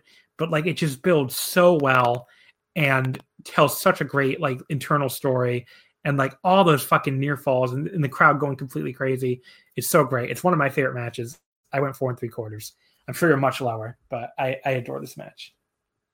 Yeah, maybe probably uh, I would appreciate it more on a second watch with those nuances in mind. What, what I want is if I sit down to watch one of these DDT shows, is someone to sit with me and explain it all because maybe I'm just sort of too out of the loop with it to be able to fully appreciate it. But uh, yeah, yeah you, certainly shone some light on the narrative within that match. I will say the first time I saw it, I was not in the loop either on DDT. I just, I don't know, it just, it really landed for me for whatever reason. But, um, but yeah, uh, do you have anything else to say about the match? I guess before we move on. Uh, no, I thought it was uh, yeah, good, exciting match. I enjoyed watching it. The final match we're going to talk about was the fan vote match: uh, Tetsuya Naito versus Shinsuke Nakamura from New Japan, August fourth, twenty eleven. Of course, the G one final for twenty eleven. Now, you would put up a three way match: Brock Lesnar versus Seth Rollins versus John Cena from the Royal Rumble in twenty fifteen. Um, the problem, Joel, is you cursed yourself to lose your own fan vote because you re- you retreated. It was really close for a while. Like it was, they were both right around fifty percent. Maybe one would get to fifty-one, the other one would get to fifty-one. Then you retweeted from the Super J Cast account, filled with New Japan fans, and it was no longer close. like it went to like 60-40 at one point. If the final tally ended up being fifty-six to forty-four for Naito Nakamura. So yeah, I think you cursed yourself to lose this vote, unfortunately. Yeah, but you know what, John? I'm glad that I did because this match was great. I loved it. Okay, and I and wouldn't watch that otherwise. And you had never seen it before? No. No, never. This okay. is my first time. So okay, so again, I'll give you a little bit of background. Uh, so Naito, he had briefly joined Nakamura's Chaos stable, a, along with his No Limit tag team partner Yujiro Takahashi in April 2010. Um, but it was very obvious that like Naito was not going to last as a heel because like and this is one of those things I think is lost to history. But like we were just ta- they were just talking about this in the Voice Wrestling Discord. By the end of 2010, the crowd is super behind Naito. Like he's facing Tanahashi, I think at Korakuen Hall, and he's technically the heel, but the crowd is like 1000% behind Naito at this point. So when they turned him face in 2011, it was not some like mistake or anything. Like they, the crowd loved this man, and it comes across here where like they when he comes out, you know, the it's weird hearing the entrance music and not hearing any reaction. But you know, and I, I think if you first watch this, you're probably like, oh, he wasn't over, huh? But like, I just think it was a new theme song and they didn't know the song basically. But by the time, like, when the match starts, the match starts an enormous Naito uh, chant. Like, this crowd is 1000% behind him the entire match. Um, but yeah, basically, May 2011, Yujiro turns on him and splits up No Limit. So Naito returns to Seikigun and Yujiro stays in Chaos, where he'd stay as a single until he joined Bullet Club in 2014. Um, but Naito, you know, he goes into this G1. Uh, he, well, first of all, after he gets turned on, he goes back to CMLL for another month, which is why he's wearing all this uh, stuff about Mexico, I guess. And then he, you know, he comes back with a to the G1. He goes six and three to win Block A. Uh, Nakamura went seven and two to win Block B. By the way, one of his only losses was to Hirooki Goto because you know that feud was still going strong at this point. Um, but yeah, this is a this final. I mean, this when I when I watched this, like I was already kind of into Naito in real time. Um, you know, I really liked Team No Limit, and I really liked you know just Naito in general. And but this match is like where it's like, okay, this guy is like one of my favorite wrestlers, and obviously that would slowly turn into my absolute favorite wrestler. But like this is a big turning point for my fandom with with Tipsy and Naito. Like this is like holy shit, this guy's really good. And that's why later on, when the, New Japan fans would start turning on him two years later in 2013, I would get very upset. But uh, you know, it all worked out in the end, obviously. but yeah, this match here, if people listening to this have not seen it and don't know, you know they are really into babyface Naito here. Did that surprise you as a as someone who who wasn't, who I guess has only heard about this stuff secondhand? I think it's impossible to watch this match and not get caught up cheering for Naito because he's so good in this match that it's just impossible not to want to cheer for the guy. Yeah. So I mean he's he is really really good. Um but yeah, so this match I guess uh one of the I guess one not forgetting the match itself. Nakamura would win this, of course, and as most expected to at the time. Uh, Naito's first G1 win wouldn't be until two years later. And this was the last G1 where the winner did not get the automatic IWGP heavyweight title shot at Wrestle Kingdom. Uh, Nakamura's shot at the champion Hiroshi Tanahashi came uh, about one month later at, or is it, is this August? Yes, this is August. So one month later in September, September 19th at Kobe World Hall, and he did not win. And that was Nakamura's final shot the IWGP heavyweight title, September 2011. He never got another shot at the title before he left in January 2016. That's how wrapped up in the Intercontinental he was. So to answer your question from earlier, I do think he would have eventually gotten the title again, or at least got another title shot. Um, I think they were building maybe to him and Okada or something, but like, yeah, they they took they did they kept him away from that title for a long, long time. So, um, you know, this is a you know Nakamura. So basically, the entire thing of this match is Nakamura working over Naito. Uh, he plays a big bully. You know, keeps daring Naito to hit him back. He Nakamura is fucking awesome here as a, the the heel. What what did you think of his work here as someone who hasn't seen a lot of Nakamura? Yeah, I just think it's really interesting that you picked two Nakamura matches for this show. And I think this one is a great comparison point to the Goto match because you can see, for, for me, how much more compelling uh, Nakamura match is with what I think is a more dynamic babyface underdog opponent. Because like Naito being the spirited youngster, challenging the favorite, really helps to bring out Nakamura's cocky prickishness. And yeah, like, you can see here that uh, Nakamura is just starting to figure out his persona. It's, it's not quite there yet, but he's got a bit more swagger and attitude than the Goto match. Yeah, you can see it when he comes out. Like if people watch both these matches, the first match when he comes out, like he is still pretty much an MMA shooter Nakamura mode. I mean, he has no real like nothing, no hint of the personality that will come later on. Here, he is like he's moving around a little bit. It's nothing like he would the, the more famous stuff he would do later, but like you can see it kind of starting. Like he's starting to develop like the little bit of swagger. So, um, but yeah, so Nakamura, he basically plays a big bully. He keeps staring at him back. Uh, when Naito finally does, Nakamura really fucking starts laying into him, and that is awesome. But that goes on for a while, and then Naito finally gets like this leg trip from the apron, and then springs up to top rope for a missile drop kick, which is like a kind of a proto uh, combination cabron, I guess. And then he falls up with this knee breaker into this awesome pair of basement drop kicks. The the second one is like this this basement drop kick off the top rope, which how often have you seen a missile basement drop kick? That was fucking awesome. Um, but then like Nakamura comes back with like this reverse power slam to Naito off the top rope, which is like a pretty sick bump by Naito, sick bump by Naito, I should say. Um, and then Naito does this again goes back to the basement drop kicks with this like awesome counter basement drop kick to stop a charging Nakamura's Bomaye attempt. Uh, and then Naito, you know, he gets he lands on his feet after a uh, Nakamura German. It's this great diving forearm and his own German for a near fall, and then another one uh, for another great near fall. And then Naito he slams Nakamura, goes for the Stardust Press. He misses. Nakamura immediately fucking murders him with this bomb to the back of the head, which is that's one of my favorite sequences of all time. I love that sequence. Uh, he's unable to capitalize with the cover, and then Naito, you know, he gets some absolutely incredible flash pin near falls as Sumo Hall is like absolutely losing their mind. But he makes a mistake. He tries the flying form a second time, and again, there's another just like the last match. is like stuff paying off in the same match, and Nakamura counters it with this double knee counter that's great. And then he finally finishes him with the final Bomaye for the pin. So this is an awesome match. Um, it's not perfect or anything. Like I honestly think if Nakamura had stayed past January 2016 and they did a proper feud with him against LIJ Naito, they could have topped this and had like a a real five star classic. But this is still like an awesome match, and it's a match I've seen a million times because it's like two of my all time favorite wrestlers and their um, like their only real big historic meeting. They met like another G1 in 2013, I think, but that's not nowhere near as memorable as this. So that that one I've seen only a couple times. This one I watched like I have watched this match like it, when Nicole joked when she came in, and I was watching it, and she's like, "Oh, you're watching this again?" I was like, "Yeah, for the show." And she's like, "Why do you need to watch this the show? You probably have the entire thing fucking memorized by now because she's seen me watch it so many times." But yeah, um, you know, really awesome match. Four and a half stars for me. I don't know if you want to give a similar star rating. Yeah, I will be there or thereabouts. And I just think Naito is so good here. And I know it's a popular take to say that the Stardust Genius gimmick was shit or whatever, but like, how can you watch this match and not think he's awesome? Like, I think Stardust Genius Naito is great to watch.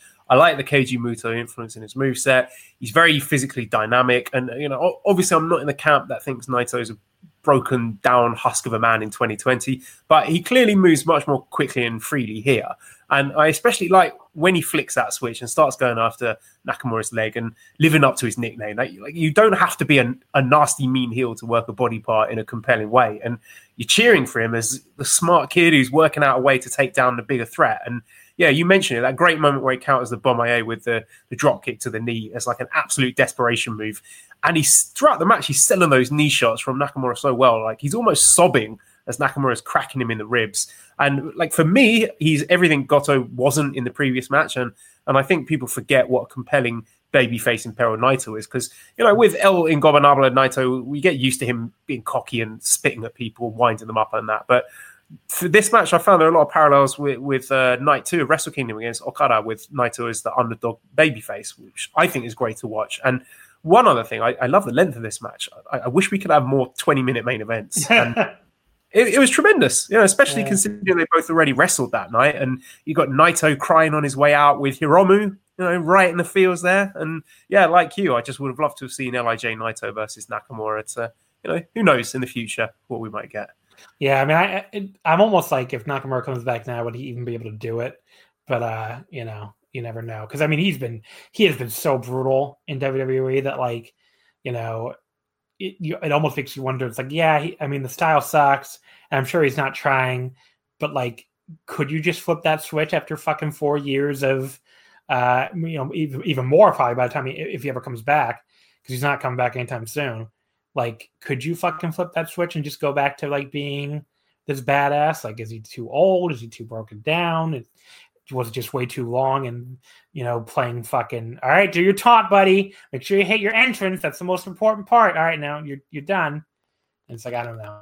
I don't know if he could i don't know if he could do it. I mean i don't know if you saw my tweet from yesterday but people uh, i because when i was watching these nakamura matches obviously i tweeted something like uh you know man shinsuke nakamura is one hell of a pro wrestler before his tragically early retirement in 2016 and that's like one of my most popular tweets in a while because I guess people I was expecting someone to like at me and be angry. Like it's got like you know 280 likes or something. I thought someone by now would be like, you know, oh no, he's great. And it's like no one no one has spoken up in defense. Maybe you've no. muted blocked all those people already. no, I don't I I mean there are there are WWE people who follow me and I I just think even the WWE people don't even like Nakamura at this point. So I just think it's like not a I just think they don't it's not a guy they were going to come. Like if I said, you know, oh, Daniel Bryan sucks now, I know I would get pushed back on that. But like Nakamura sucks, it's like no, no one, you know, Nakamura sucks now. No one fucking cares. I mean, like he, it's pretty much self evident. So. Yeah, uh, I think he could be rehab. Like if you look at the trajectory of someone like Kenta, who went through that meat grinder in WWE with the injuries and, and whatnot, and was able to go back. Well, I say go back, go to New Japan and, and readjust his style, and I think do tremendous work. I think Nakamura could do something similar. That's true. There'd definitely be a transition period, though. I think, like there was for Kenta. So, I guess for, I think it would be awkward for a little while at least. But who knows? It'd be interesting. I mean, he he would have so many natural feuds if he came back. Where it's like I, I fantasy booked this in TEW before because it's like he should definitely come back as a heel, you know, like a band of the company, and you could you could do the, the legend match for Tanahashi, the match with Okada, the Naito match, which you know he's never faced LIJ Naito at all. Um, I mean, you could do the re- revisit Ibushi again. I mean, there's so many matches just, just off the top, just with like the very top guys, let alone like anybody else who might come up by the time he, you know, he's re- by the time he ever comes back. But I don't know. It just feels like I, I, like it's not it's one of those things I'm not going to get my hopes up for because you know he's already in his 40s, I believe. Yeah, he's exactly 40 years old, and I I don't I just don't I don't know if he can do it. I think it's an open question whether or not he could come back and you know even if he wanted to, which I at this point I don't I don't know if he does, and I kind of think there's a lot of evidence he might not want to.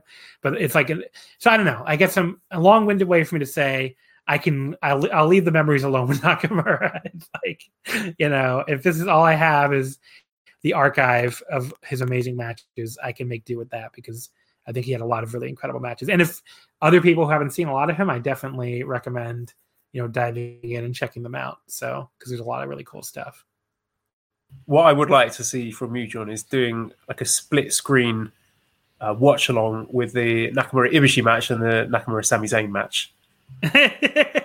like you know, forensically getting into this. Pause. Look, it's the exact same thing here. People, people are were like really deep in denial about that when it happened, and now I think every time I it's come up, people are much more willing to admit it. But yeah, I mean, like at the time when that match happened, I I I was in Japan when that happened. I watched it. Uh, I, I, can I can very easily remember this because, like I said, I was it was my first trip to Japan. I, I remember that trip very very well, and I was in my little tiny one person uh, single hotel room in Shinagawa um, at the I think the Shinagawa Prince Hotel. And you know, I didn't have anything to do that night. It was like you know, I got back at like 10 p.m. and I was like, well, let me check out this Nakamura takeover debut that just happened. You know, I guess the previous night, uh, America time. It was the only thing. I think I might have watched like a women's match from that show. I don't. I don't remember what it was now. And I didn't watch any of WrestleMania. Like I waited. I remember the other people on my trip, like some a bunch of them got up early the the morning of WrestleMania, uh, Japan time, and like watched it live. And I was like, I'm. You guys have fun. I am. I am in this country that I've wanted to go to since I was like fucking ten years old. I got better things to do than watch fucking WWE. So I was, and I remember Joey Bay, who was on the trip. He's he's gonna love. He's getting a shout out two weeks in a row. He started watching it I, I, believe he can correct me if I'm wrong. He started watching with them and like gave up a few hours in and was like, you know what, fuck this. I'm gonna go hang out with John and we're gonna go see some uh, Tokyo sights because this is stupid. So that was kind of funny. Uh, but yeah, so so I watched that Nakamura match. Back to Nakamura Zayn. I watched it in my hotel room at night. Um, you know, like pretty much right after it happened, and you know, I remember watching and being like, "What the fuck is this? They're just doing." Like Sami Zayn is just doing all of it's like Nakamura Ibushi with Sami Zayn's Kota Ibushi. I was like, other than that, like he does that famous El Generico, uh, like dive through the ropes, swinging DDT on the floor, and that's like the only spot of the match that like he's not just lifting from Kota Ibushi. I'm just like, what? Like, I can't believe like people, you know. And then I look at the re- reviews and expect to see people be like, oh yeah, it's just Nakamura Ibushi again. You know, it's good, but it's the same exact match. And instead, people are like, this is the greatest match of all time. Blah blah blah blah blah. I'm like, what the fuck is going on? So that was like one of those moments where I'm just like, I don't understand the, I don't I don't understand a the NXT fan base and b the level of like um like the pass and like that people gave NXT in just in general. It was just very it was a very bizarre experience for me. I was watching watching that match and, and maybe it's just like I watched that Nakamura Ibushi match more times than most human beings on the earth. Like I watched that match, you know, again, just like this Nakamura Naito match, I watched it like 500 times. So I have it memorized like pretty much in my head. But I was like, yeah, this is here's that spot, here's that spot, here's that spot, here's that spot, and they all lined up perfectly. Like they it, they're almost in the exact same order as a Nakamura Ibushi match. So I'm like, I guess there's nothing wrong with Nakamura lifting from himself if you want to, you know, if you like, I'm not saying it's like some moral failing, but it's like, why are we praising the exact same match that we already saw like it's some new classic? It's just, it, it's the same fucking match. So I don't know. It was very, that was, and people got so angry at me. I'm, that was like one of my, one of those times on the internet where like I had people in my mentions like calling me every name in the book and just like very mad at me for, for pointing this out and like I guess shitting on this match that everybody else loved. But yeah, Nakamura versus Sami Zayn. I said it four years ago. I'll say it now. It's Nakamura versus Kota Ibushi, but with a seven trillion times more annoying crowd. So yeah, well, when I watched that, I hadn't seen Nakamura Ibushi, so uh, I thought Nakamura and Sami Zayn was the greatest thing since sliced bread. But I do remember saying at the time on my other podcast, my Smartcast, that I was worried how he would Nakamura would keep up this standard of match. And I, I, thought, you know, I'm a bit concerned that that might actually be his best match. Is he going to have a better match than this? And I turned out to be right. So there you go. I mean, I some people like his NXT stuff. I I never liked it. I mean, after that Sami Zayn match, I mean, oh, like I'll be rude. Come on. but and, and Samoa Joe stuff was bad too. And you know, I, I just, I mean, maybe not even bad is the wrong word, but like you know, three star stuff. And then obviously that AJ feud. Once he gets to the main roster, like you know, they have him jobbing to Jinder. and he had, I mean, I this is you know this is a hot take, I guess, but like he had been he has a better matches with Jinder Mahal than he ever had with AJ Styles. Like, how the fuck does that work? But anyway, he was good in the Royal Rumble. I like that one. Yeah, he was really good in that Rumble. That's true. But uh, but yeah, man, that AJ feud. Oh my god, I that's one of those things where it's like when people tell me they liked it, I'm just like, okay, like you you like they they had a really an incredibly disappointing match at WrestleMania and then the rest of the feud is just based around kicking each other in the balls. It's just not just not entertaining or interesting, much like anything else involving that company. So, you know. And then and did you see Nakamura recently threatened us with a a resumption of that feud? He said he doesn't think it's over yet and they'll get back to at some point. I'm like, what? First of all, you're both heels, sir. Second of all, please don't do that. please don't. Please stop threatening us. We're we're living through a crisis, okay? We don't need to be threatened with more Nakamura AJ Styles matches. Thank you. Yeah, give me the Jinder Mahal rubber match. There you go. But yeah, um, all right. So I guess we can wrap it up there. We talked, we, we went on that random little tangent. But anyway, uh, Joel, go ahead and give me some plugs. Right. Uh, please listen to my podcast, the Super J Cast. You can find us on Twitter at the Super J Cast. If you like New Japan Pro Wrestling, even though they're not running any shows at the moment, me and my wonderful co-host Damon McDonald are doing some nice dives into the archives to talk about some older shows that you might not have watched. So we've got some good stuff lined up for next week. I'm going to be. I've picked one match from each decade. I got one from the 80s, the 90s, the thousands, and the tens. I don't know what we call that decade. I call that I call the zero zeros the aughts. Am I the only one that calls the aughts? The aughts. What do you call the decade after that then? Yeah, the tens. I guess. Yeah. So there you go. If you like New Japan, please uh, give us a. What are the ma- What are the matches? Can you plug it for us? Uh, I can. Let me just check and see what they are because I forgot. Um, because this I will picked... be up probably like a day or two after we're up, I guess. So.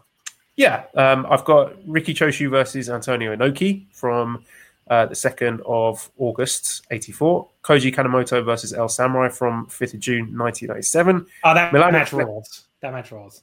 Uh, Milano Collection, AT versus uh, Inoue from 17th of June, 2007. Uh, Marufuji versus Okada from 10th of October, 2016. That match also rules, I think. I, I don't remember. One of them was really good and one of them wasn't. Maybe maybe it was the G1 match I liked better, but I guess we'll see. Uh, maybe I'll go back and check. I don't remember. look. But yeah. Actually, no, I think the more I think about it, I think I like the G1 match way better. But either way. Anyway, Joel, uh, it was a pleasure having you on as always. Uh, you don't want to plug your own Twitter? Joel B. Uh, Joel J. Abraham. Um, oh, I said B. Abraham. Sorry. uh, yeah, so Joel is on Twitter. Uh, we are also on Twitter. It's at Wrestle Omakase. Wrestling did not fit. And folks, the five matches series rolls along next week. Uh, I have on from the Street Fight podcast, returning to the show for the first time in I think like two or three years, uh, Mr. Murder Brian on Twitter. I at Murder Brian. So it would be very exciting to have him back on. I've already we've already picked each other's matches, so I can already tell you. Um, well, actually, I'll save the surprise. We picked a bunch of matches other than the fan vote ones. So, um, but yeah, it's going to be fun. We're going to have some more some more Japanese wrestling, some American wrestling. Um, you know, we'll go a little bit obscure, and also a a terrible American wrestling match that did not get voted in will be discussed next week. So for people who wanted that to hear that one, when I put it up for vote, uh, I think you probably, if you listen to the episode, you probably already know what match I'm talking about. That will be that that is one of my actual picks this time, not my fan vote pick. So that will be talked about next week. A truly awful match that I'm looking forward to mocking. So we'll talk about that next week.